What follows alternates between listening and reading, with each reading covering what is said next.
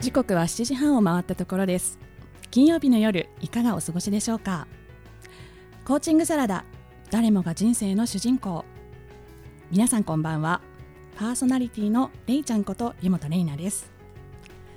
この番組はタイトルの通りかよちとれいちゃん2人のメンタルコーチが集まってより多くの人にコーチングコミュニケーションを知ってもらいたい実践してもらいたいそんな思いから始まった番組です。誰もが人生の主人公として生きてほしいそれが私たちの願いです。はい、ではかよち自己紹介をお願いします。はい。皆さんこんばんは。ライフデザインコーチかよちこと加藤かよです。自然体のあなたが一番素敵。将来に迷っている女性が自分らしく自由に生きられるように心と居場所を整え生き方そのものをデザインしていくというサポートをしています。よろしくお願いします。よろしくお願いします、えー、改めまして、えー、私海外駐在ママのための私らしい幸せライフエディターをしています湯本玲奈です。アドラー心理学をベースに本質的な生き方を追求する駐在妻駐在ママが夢をや思いをどんどん叶えていくそんなお手伝いをしています。今週もよろしくお願いします。はい、えー、今週は、えー、何ですか？あの私ねヘルスメーターのことについてねちょっとお話ししたいなと思うんですけれども。はい。あの 健康ネタがね私たち多いんですが、ねね、年齢的にね、はい、あのちょっとね高機能なヘルスメーターを先日買ったんですよ。高機能。はい。あのいわゆるレコーディングダイエット。ただ測ればいいみたいなね、うんうん、のでただでも測って記録をするのが面倒くさいなと思ってしまうかなと思ったので、高機能なものにして、うん、あのスマホのアプリを入れるとそのアプリと一緒に乗るだけで、うん、あの全部すごい細かいねデータまで記録してくれるんですねあの、えー、スマホが。え細かいネタって？あの体重のみならず、うんうん、なんかあの体脂肪とかあとなんかよくわからない難しいものとかですね いろいろ入ってて、まあ、体重しか見てないんですけどでもやっぱそれのおかげであの比較的毎日記録を取ることができていてやはり何かこう文明の利器はね頼りながら自分の習慣化付けはねあのやってもいいんじゃないかなこれはあの精神力だけじゃないんだ。ところを思ったりしている今日この頃です。はい。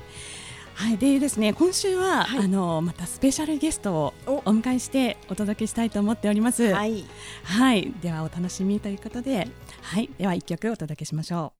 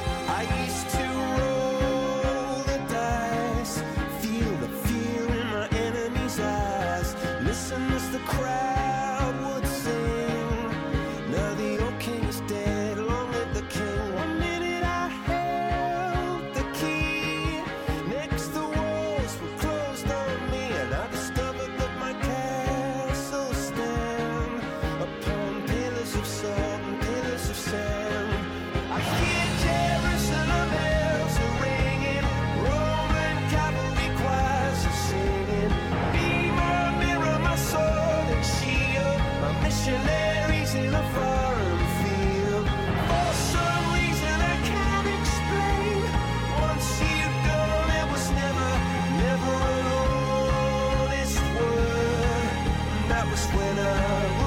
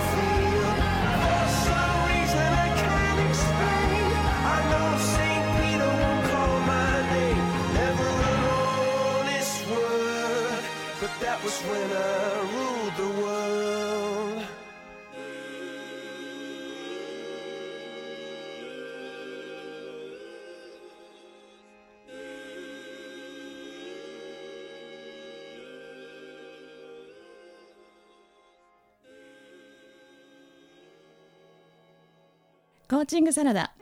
早速ですねゲストをお呼びしたいと思います、えエール株式会社代表取締役の、えー、桜井勝さんにお越しいただきました。よろしくお願いいたします。はい、よろしくお願いします。早速ですが自己紹介お願いいたします。はい、えー私エール株式会社という、えー今5名のですねベンチャー企業なんですけど、うんうん。あのコーチングを、うん。今この番組の通りなんですけど、はい。もっと世の中に広げたいな、うん。コーチングのような素敵なコミュニケーションが世の中に広がったら、うん。もっとこう楽しく働ける人が増えるんじゃないかななんていうふうに思ってですね、うん。そんな会社をやっております。うん。で私自身は今36歳なんですけど、ん。まあえっ、と2歳半ぐらいですかね、うん。の娘が1人いて、まあ、わいい。3人家族で、うん。あの過ごしておりますが、なんかあの奥さんあの女性がやっぱね、うん。あの子育てしてると結構大変だなとかっていうのもあって、えうんーうん。そういう時にコーチングってあの女性が女性をコーチングするってすごい素敵だなと思うんでお二人の活動とかもすごごくいつも応援してみてます。ありがとうございます。嬉しいお言葉いただきましたが、はい、じゃあ早速ですね、その、えーエール株式会社さん、はい。ね、どんなことをされていらっしゃるか、詳しく教えていただいていいですか？はい、えー、と今言った通りですね。コーチングのようなコミュニケーションをもっと広げたいということで、あのークラウド上でうん上司を提供するっていうふうに言ってるんですけ上ど、上司上司上に上司。はい。うん。上司って普通、まあ、会社同じ会社で上司と部下っていう感じでやってると思うんですけど、なかなかその上司の方々って数字の管理とか、はい。うん。えー、と KPI を追うとかいうことをしながら、はい。部下の本当に思いを、うん。とかキャリアを、うん。えーコミュニケーションで引き出したりだとかってする時間もなかなかないしあとはそれやるってなかなかお二人分かると思うんですけどスキルも必要だったりするじゃないですかうん。関わり方として。でそこが難しいので、ねそういったコミュニケーションが比較的得意な方々うを、ん。えー我々が契約をしていて、うん。えーと企業の方々に届けるという形で、えーメンバーの部下の方々のはい。思いとかキャリアとかっていうのをもっと実現させていくというようなそんな会社をやっております。うんうん面白い。ねクラウド上司ってどんな方がこうクラウド上司になられていらっしゃるんですか？あのお二人のような、うん。あのコーチやってる方もいらっしゃいますけれども、うん。多くはですね、うん。意外なんですけど副業であサラリーマンの方々がビジネスパーソンの方々が、うん。えー、と自分のキャリア自分のスキルアップええ。コミュニケーションのスキルアップだったりとか、あとは他の会社でそんな困ってる人がいるんだったら、うんなんかこう一人ぐらい役に立ちたいなって思いで 関わってくださってるっていうのが多いですね。うんはあーそうなんですね。多いですね。他のじゃあ会社の方上司あの他の会社の、うんあのなんですかね上の方からこう面談を受けるようなイメージ。そんなイメージですうんそんなイメージですあじゃあそのサポーターさんっていうのはそのプロコーチではない方もいらっしゃるっていうことははい。あのそのえっとエールさんで面接とかされるってことですか？してます。してます。それである程度のスキルがはい。必要ってはいいうことで、はい。えうんうんー面白い。面白いですよね。ね、そのやっぱり人の話を聞く相手の話を聞くってことが、うん。実際にビジネスの現場では、うん。なんかどんな風に役に立ってたりするんですか、なるほど。えっ、とさっき言った通りなんですけど、うんあの上司の方が上司と話す時って、うんやっぱりなんか本音を言い言えるんだけど言い切れないとか上司側もやっぱりこう、数字を追いながら、うん。じゃあ次のミーティングではいきなりうん。相手目線で、ね えーと相手の気持ちに立って考えるとかってなかなかやっぱり難しい、うん。切り替えが難しくて、うん。で逆に、えー、とコミュニケーションがどう役に立ってるかっていうと、うん。第三者で利害関係がないからこそ純粋にその人を応援できるっていうことがあってですね。うん。なんで外部の人が関わるっていうところうん。にすごく価値を感じてもらってるっていうところですね。なるほどね、親子とかでもね自分の子供にはなんかこう、なんか脇目を振らさず怒ってしまうのが、うん。うん。他の子供に対してはそうきちんとね声掛けができたり言葉掛けができる。同じような感じなんですね。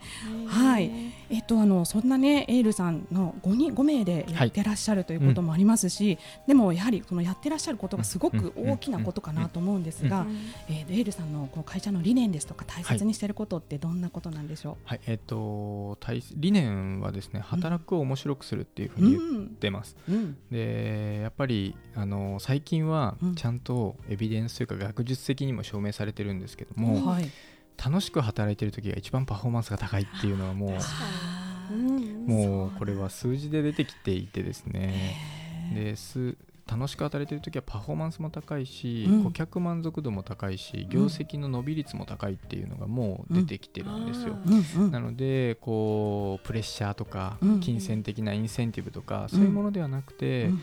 本当にその人が何をしたいかとか、うん。何を価値観に持ってるかっていうところでうん。働くっていうことができたら、うんえーみんな楽しいしうん。結局業績も伸びていくよねっていう、うん。そんなところをあの支援してたりしますね。はい、面白いですね。ねえ楽しく働くいいですよね。ねうんうん。そのご相談内容って、うん。その仕事の内容っていうものはいはいとメンタルとあると思うんですけあど、そのその全然知らない第三者の方に相談するっていうのってやっぱりメンタル面が多いんですか？多いですね。はい。うんで仕事の具体的な内容ぶっちゃけ言うと分かんないんで。そうですかね。確かに。ねうん一般的な新卒の方に対してとかだったら多分うんうん。皆さんもアドバイスできると思うんですけど、うんあのどちらかというとそれよりはあの人間関係で悩んでるとか、うん本当はやりたいことがあるんだけど時間が使えてないからどうしようとか、うんそういったお話を聞きながら一緒に考えていくっていうことをしています。なるほどね。えでも本当にこう仕事をやっていて、うん。なんか仕事の内容っていうよりはメンタル的にうん。この先、うん。本当にできるのかなどうなのかなとうん。か考えたときに、うん。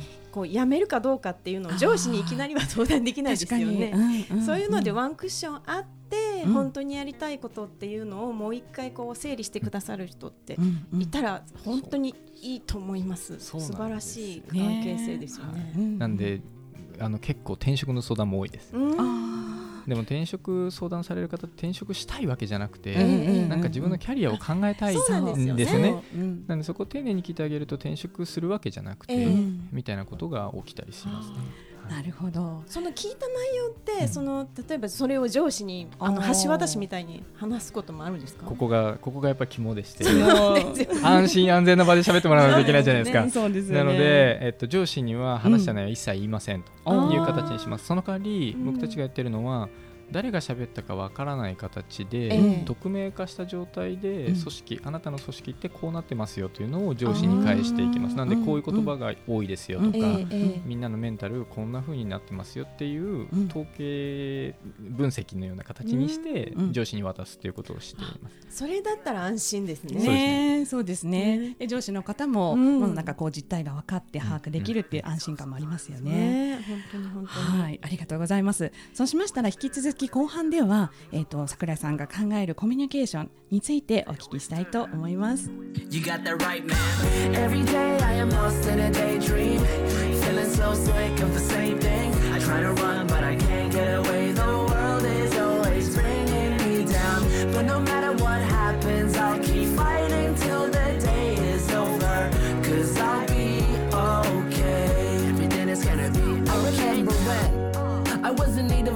I felt down like I never thought the pain would end. You know that feeling when you wish it would all get better, and it feels like you'll never ever overcome the pressure. I have been there, and I know what it feels like. Walking to the end of the tunnel till you see light. Try to navigate through the darkness, even when the sky seems starless. This life ain't easy, believe me. I've been to the bottom and back, I'm still breathing. No matter how I seem to act, I ain't leaving. I'm realizing now that I'm somebody to believe hurting when your heart breaks, the world keeps turning and you gotta keep a brave face. So there ain't a lot of sorrow in your fate. You just need to keep smiling, cause tomorrow will be great. Now I do I know that I got the passion that I need if I truly wanna succeed. So anytime that you feel like you cannot go on, you can play this song and I will prove you wrong. Because I thought I was a loser in their eyes, but I guess I didn't see I was a winner in disguise. That's why every day I am lost in a daydream, feeling so sick of the same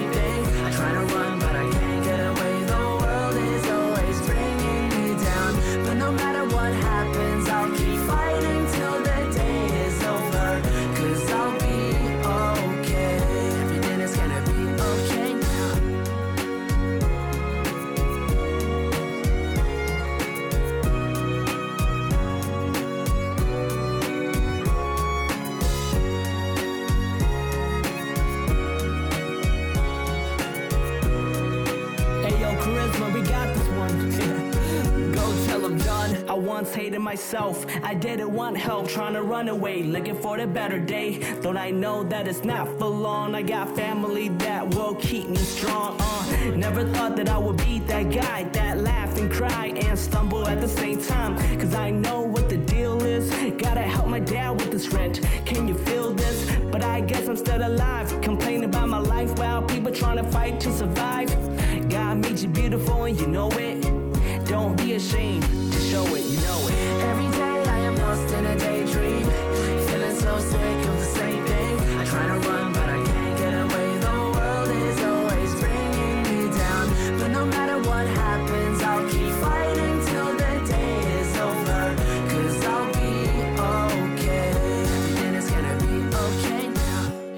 Hey yo, Charisma, we got this one. Shout out to Goon Tracks again. My name is Charisma, and I'm here with John Wonder. Robert DeBoron, you are a genius. Ha! Everything is gonna be okay. Every day I am lost in a daydream, feeling so sick of the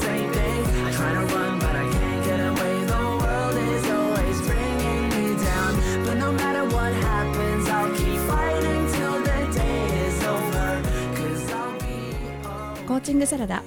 後半はえコミュニケーションについて桜井さんをまた交えてねお話ししていきたいなと思います。はい、よろしくお願いします。えーっと桜井さんなんですけど、はい。あのお聞きしたところによると、うん。あのエールのね今うん。代表取締役されてますけど、その前から、あのコーチングスクールに通われていたっていうのをそうなんです。うん。ね、うん。あのその私どっちが先なんだろうと思って、うん。思ってたんですけど、うん。コーチングスクールの方が先ってお聞きしたんですけど、はあのどうして通われようかなと思ったんですか？ああそれは自分自身がやっぱり上司として困ったからですうね。ん。なんかこう厳しくマネジメントしてもダメだし、ええ。ええうんなんかメンバーのき気持ちとか、うん。思いだだけ大切にしてても数字上がんないし、ええなんかどうやったら両立できるんだろうなっていうのをすごい悩んでいて、うん。でそれでなんかこう探したらコーチングってものがあるらしいぞっていう感じでええ学びに行ったっていう感じですかね。そうなんですね、うん先にスクールに本とか読まれたりご本とかも読みまましたし、うん。えっと、自分でまあなんていうんですかね、うん。独学でというか、ええ結構やったんですけど、まあ、ちゃんと学びに行こうかなと思ってへえそうなんだ。ねえやっぱり実際学ばれるとコーチングコミュニケーションと単なるコミュニケーションって違ったりしました、ねなんかあのーこんなにコミュニケーションをうん。体系的にうん。ちゃんと教えれる人がいるんだっていうのは衝撃 でしたね。あとやっぱ自分がどんなコミュニケーションをしてるのかっていうことに気づけるっていうことがすごく大きくて、うんえなんかここは今評価判断的に部下と関わってる、うんで今は相手の立場に立ってものを見てコミュニケーションしてるっていうのを自分で気づけるっていうのがやっぱ大きかったなというふうに思いますね。なるほど。俯瞰してねね。自分の状態が見れるっていう、うん。そっかそっか。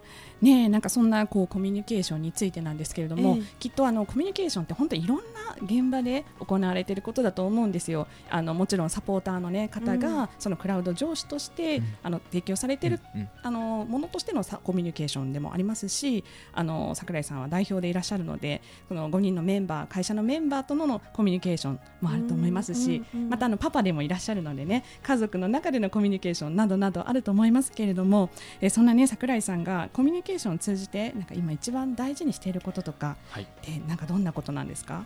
えっと、全然違う側面で2つあって、ええはい。一つは、うん。やっぱり相手のことを相手以上に信じるっていうあり方ですね、うん。なんかこれがやっぱりベースにあるなと思ってるのでね。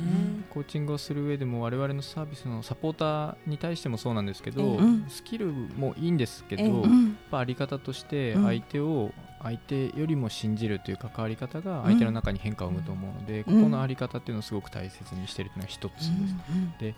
一方で真逆の話は、コーチングっていうこのコミュニケーションをもっと広げていきたいので、はいちゃんとビジネスに理解してもらえるように数字で語りたいっうん。ていうふうに思っていて、なるほど。ええ。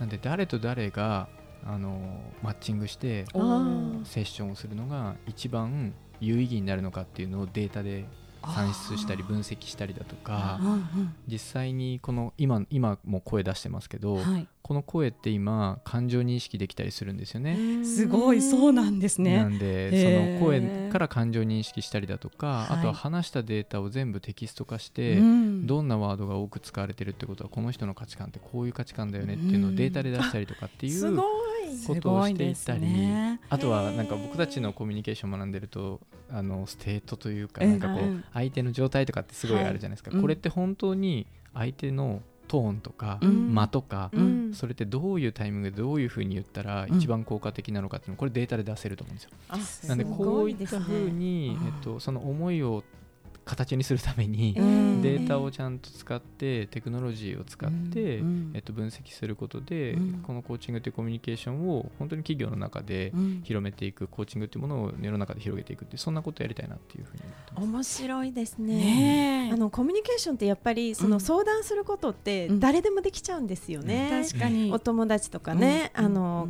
うん。彼氏彼女もそうだし、うん。親もそうだし。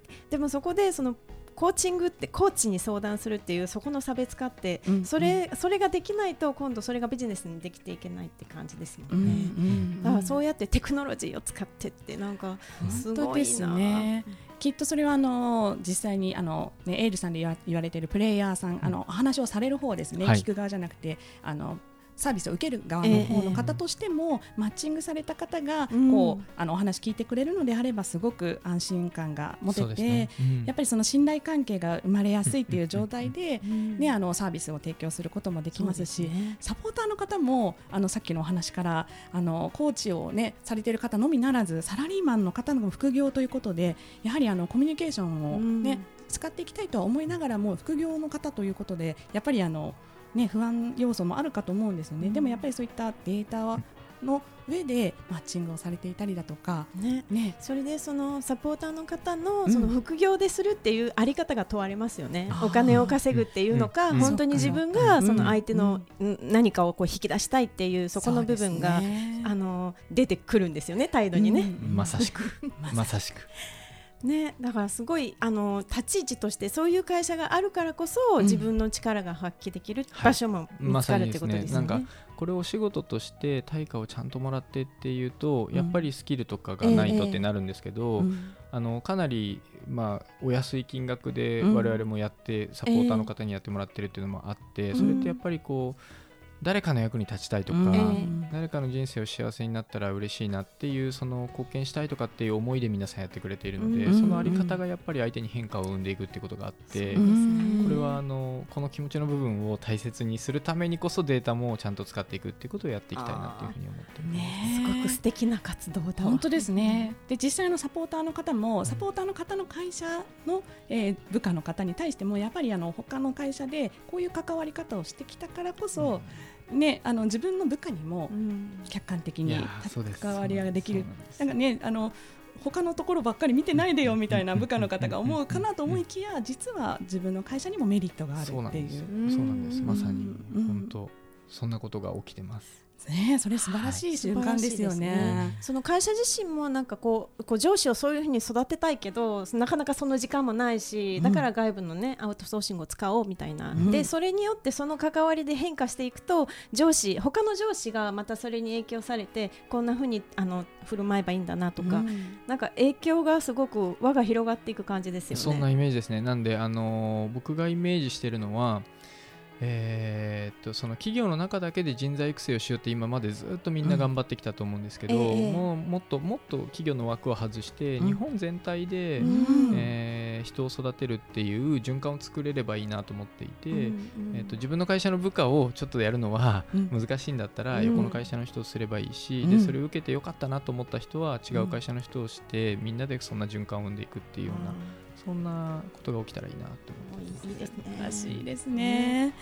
はい、なんかもうねお聞きしたいこといっぱいいっぱいあるんですけれども、ではこのあたりで、えー、桜井さんにねリスナーの皆さんにメッセージを一言お願いしたいと思います。はい、メッセージですか、はいえっ、となんかこれビジネスで大きくしていこうと思ってやってるんですけど、はいやっぱりなんかこう自分の周りのにいる人へどんな関わり方をするかっていうところから始まるよなっていうのをいつも思うんですよね。なんで私だったら社員だし、サポーターの方々にどう関わるかだし、うん。家に帰って家族にどう関わるかだし、うなんかついついね厳しく見ちゃう時もあるんだけど、うん相手も一生懸命頑張っていて、うん相手も絶対良くしようとしてるっていう思いで、うんえっとみんなが関わったらなんか世の中ハッピーになっていくなと思うんでなんかそんなことが起きたらいいななんていうふうに思ってます。はい、ありがとうございました。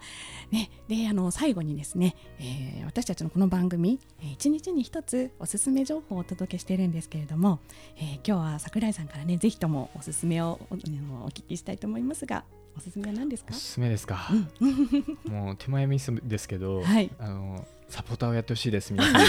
あのこれなんでかっていうと、はい、あのうちのサポーターを増やしたいっていうのももちろんあるんですけど、はい、えっとねサポーターやるとすごい幸せになるんですよね。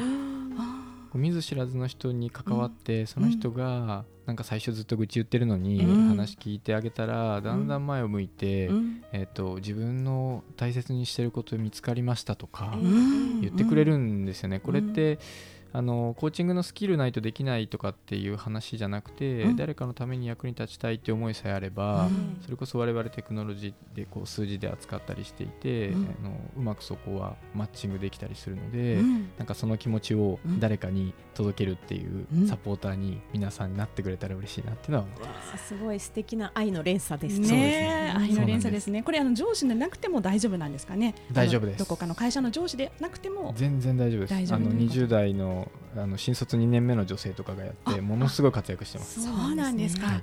はい、じゃあそのサポーターになりたいなと思った方はどのようにしてエールってあの、Google に入れると、はい生き物係が出てくるので あのエール桜井とか 社長の名前を入れて エールコーチングとか、いエール組織開発とかって入れると出てくると思うんでそこから問い合わせいただけると嬉しいですね。カタカはいナです。、カタカナですね。わかりました。ありがとうございます。えー今週ゲストとしてお招きいたしましたのはエール株式会社代表取締役の桜井勝さんでした。本日ありがとうございました。ありがとうございました。はい。というわけであっという間にエンディングですけれども、はい本日の、ねうん、コーチングサラダいかがでしたか？なんか、うん。やっぱりあのコーチされる方ってうん。みんなこうなんかおせっかいじゃないですか。ね。ね、人のこうなんかね引き出してあげてとか、うん。なんかやっぱりこう夢熱いというかね、うん。なんかそういう方でその連鎖をしていくっていうそれをこうビジネスにしていってって、うん。マッチングのねうん。あの人と人とつないでいくっていうこのこの活動自体が素晴らしいしそれをね、あの形にされているのがすごいなって思って、学ぶところがいっぱい。どんどん広がってきそうですね。ねはい、では7月20日のコーチングサラダはこの辺りでお開きにしたいと思います。パーソナリティはれいちゃんとかよちでした。それではまた来週。良い週末を。